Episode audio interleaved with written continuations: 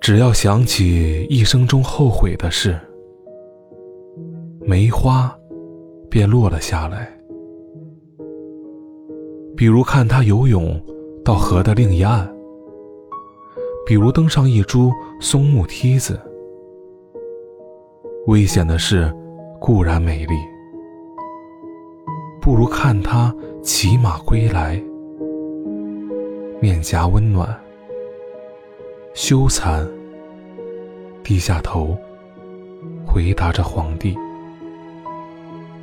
一面镜子永远等候他，让他坐到镜中常坐的地方，望着窗外，只要想起一生中后悔的事，梅花便落满了满山。